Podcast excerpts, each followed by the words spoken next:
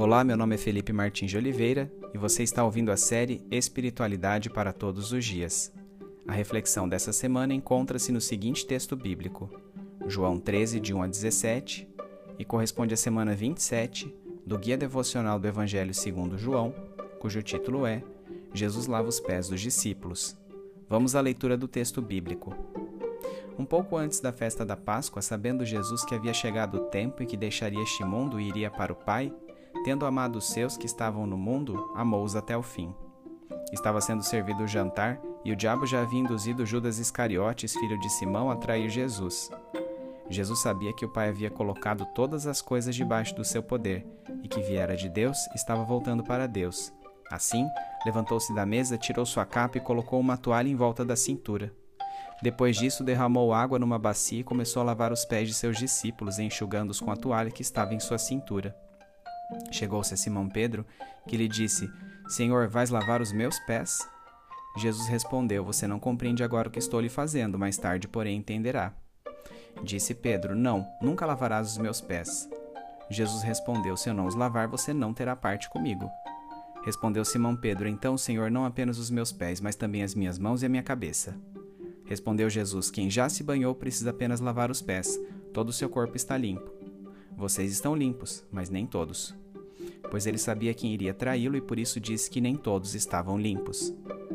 Quando terminou de lavar-lhes os pés, Jesus tornou a vestir sua capa e voltou ao seu lugar. Então lhes perguntou: Vocês entendem o que lhes fiz? Vocês me chamam mestre e senhor, e com razão, pois eu sou. Pois bem, se eu, sendo senhor e mestre de vocês, lavei-lhes os pés, vocês também devem lavar os pés uns dos outros. Eu lhes dei o exemplo para que vocês façam como lhes fiz. Digo-lhes verdadeiramente que nenhum escravo é maior do que o seu senhor, como também nenhum mensageiro é maior do que aquele que o enviou. Agora que vocês sabem essas coisas, felizes serão se as praticarem.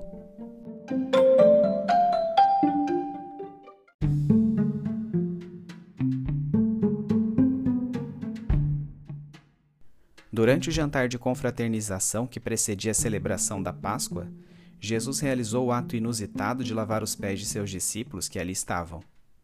Esta tarefa usualmente era executada por escravos inferiores, geralmente idosos ou sem utilidade para outras funções, e fazia-se necessária porque os banhos daquela época eram públicos e a caminhada pela empoeirada Palestina sujava os pés das pessoas. Assim, era um sinal comum de hospitalidade que o anfitrião de uma casa oferecesse um de seus servos para lavar os pés daqueles que partilhassem de uma refeição. No entanto, como não havia nenhum serviçal para lavar os pés dos que ali estavam, e nenhum dos discípulos prontificara-se a fazê-lo, o próprio Jesus tomou essa iniciativa. A finalidade do ato é primeiramente didática, como pode ser notado na passagem de João 13, 13 e 14. O evangelista João, entretanto, enfatiza que a motivação interior do ato do lava-pés foi o amor de Jesus pelos seus. Na companhia dos discípulos fiéis e de Judas Iscariotes, que ele sabia ser aquele que o entregaria às autoridades judaicas para ser crucificado, e tomando consciência crescente de que o momento de sua morte estava cada vez mais próximo, Jesus passou a lavar os pés de todos numa demonstração incondicional do amor que tinha por eles. Como o ato de lavar os pés era atribuição originalmente digna de um escravo, Simão Pedro inicialmente relutou em ter seus pés lavados por Jesus, mas finalmente assentiu. Sem pretender denotar de forma alguma que o ritual do lava-pés em si mesmo teria qualquer propriedade regeneradora, Jesus repreendeu Simão Pedro por não se deixar render à oferta graciosa de serviço que ele lhe oferecia, a qual, por extensão, aludia à aceitação de sua obra redentora, que faz com que tenhamos parte com ele. A reprimenda de Jesus abalou Pedro, fazendo com que ele mudasse diametralmente de atitude. Se recusar a lavagem dos pés por Jesus era equivalente a rejeitar ao próprio Cristo, então Simão agora afirmava querer também uma lavagem completa, da cabeça aos pés. A isto, Jesus fornece uma resposta revestida de significado espiritual. Quem já se banhou precisa apenas lavar os pés, todo o seu corpo está limpo.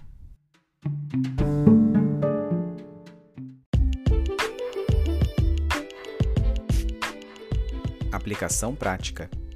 A finalidade didática do ato humilde de Jesus em lavar os pés de seus discípulos pode ser resumida nos versículos de João 13, 13 e 14. Vocês me chamam Mestre e Senhor, e com razão, pois eu sou. Pois bem, se eu, sendo Senhor e mestre de vocês, lavei-lhes os pés, vocês também devem lavar os pés uns aos outros. Apesar de desprovido de status, o ato a que Jesus se submete é reflexo claro da segurança de sua identidade em Deus. Por saber quem era em Deus e por experimentar seu amor, Jesus poderia transmiti-lo na prática a seus discípulos, encorajando-os a fazerem o mesmo por seus semelhantes.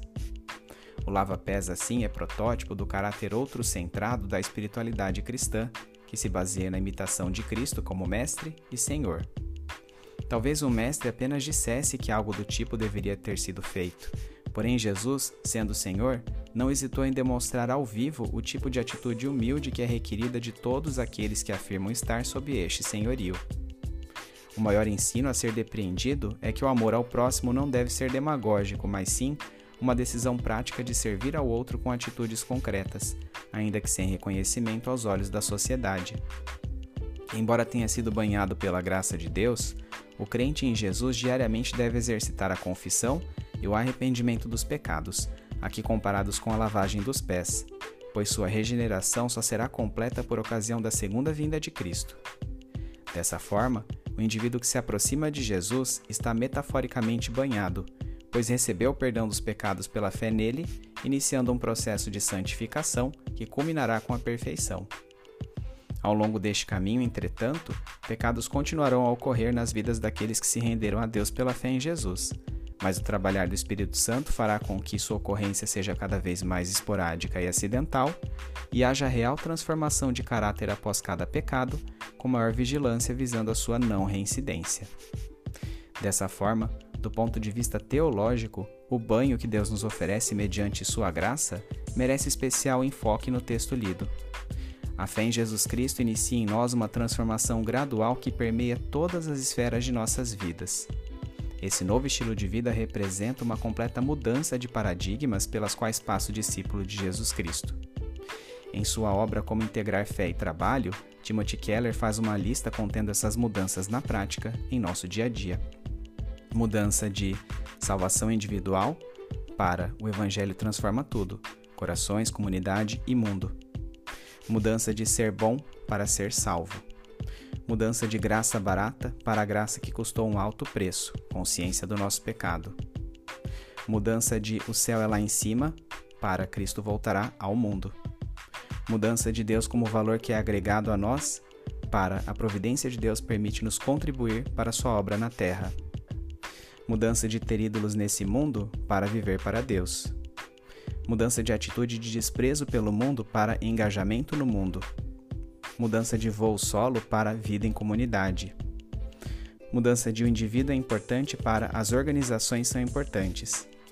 Mudança de superioridade cristã para Deus trabalha por meio de quem Ele quiser, graça comum. O indivíduo banhado pela graça de Deus compreende que estender a salvação a seres humanos custou caro para Jesus, que teve que padecer e morrer na cruz. Tendo entendido essa graça preciosa, o crente adquire perspectiva diária de seus pecados por meio da confissão e arrependimento, lavagem dos pés. Essa postura é completamente oposta ao comportamento de libertinagem daqueles que ainda não entenderam esta graça preciosa de Deus, pois reputam-na por uma graça barata. Quando entendemos a graça preciosa, passamos a encarar Deus não como aquele que tem compromisso com nossa felicidade. Dá-se o oposto.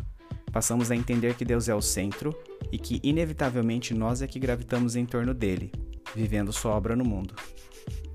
À medida que mais e mais pessoas compreendem a real concepção da graça preciosa e abandonam sua visão equivocada de graça barata, as boas obras passam a ter impacto não apenas em nossa espiritualidade individual, mas em âmbito coletivo modificando estruturas humanas ao redor do planeta.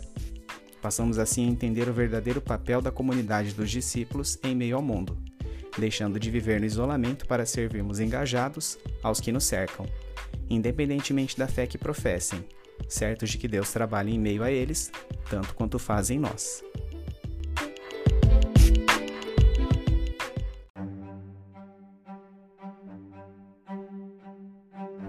trazendo da mente para o coração. Querido Deus e Pai, que grande alegria ter sido regenerado por Sua graça salvadora por meio de minha fé em Cristo. Seu amor servil e prático fala meu coração também pragmático. Se Cristo é meu mestre e Senhor, suas conquistas e alegrias são minhas, mas seus sofrimentos e atribuições humildes também devem ser. Senhor, que eu não viva no engano de querer partilhar apenas dos bons aspectos deste discipulado. Fortaleça-me com senso de propósito e confiança em Sua soberania para viver também as humilhações e sofrimentos que título discípulo requer. Como Pedro, a princípio não entendo seus valores. Contesto-os, pois é antinatural para mim que o Rei do Universo sirva e sofra, pois isso seria admitir que eu também terei que servir e sofrer mas a vívida imagem do Deus homem portando bacia e tecido ao invés de coroa e cetro me constrange. Se ele, que é mestre e senhor, pode servir, por que eu não deveria? Uma delicada brisa massageia minha fronte, como se fosse o sussurro do próprio Espírito Santo a convencer-me de meu individualismo. Servir é viver em comunidade, e viver em comunidade é fonte certa de mágoa e atritos. Relembro de decepções advindas de convívios do passado, e por um momento sou tentado à autocomiseração. Mas então sou atingido pela triste consciência de que já magoei outras pessoas também. Não sou maior do que o mestre, nem do que ninguém. Preciso servir com atitudes práticas, e a necessidade é urgente, pois provém do exemplo do próprio Deus encarnado. Que eu tenha em Jesus Cristo o supremo exemplo de serviço e amor. Que o ato de servir a meu próximo seja expressão de meu amor ao próprio Deus, pois fui banhado pela graça preciosa que custou caro para meu querido Jesus. Que as manifestações deste serviço permeiem todas as esferas da minha existência. Que, à medida que servimos uns aos outros, criemos esse senso de coletividade para sermos corpo de Cristo mediante o engajamento comunitário. Impila-me, Espírito Santo de Deus, a sair de minha pecaminosa zona de conforto, cheia de preguiça e omissão. Impulsione-me em direção aos necessitados que minha motivação interior para todas essas boas obras seja apenas a imitação do caráter de Cristo, sem barganhas, sem trocas, sem supostos merecimentos, sem marketing pessoal, sem postagens e redes sociais do que fiz ou deixei de fazer. Mantenha-me seguro dentro da linha tênue do serviço humilde para que ele não se torne orgulho disfarçado de abnegação, como uma falsa superioridade espiritual. E quando me sobrevier a tentação do orgulho pela boa obra prestada, que a imagem do Cristo ensanguentado na cruz se torne o padrão vivo daquilo que realmente pode ser chamado de serviço e entrega. Em nome de Jesus. Amém.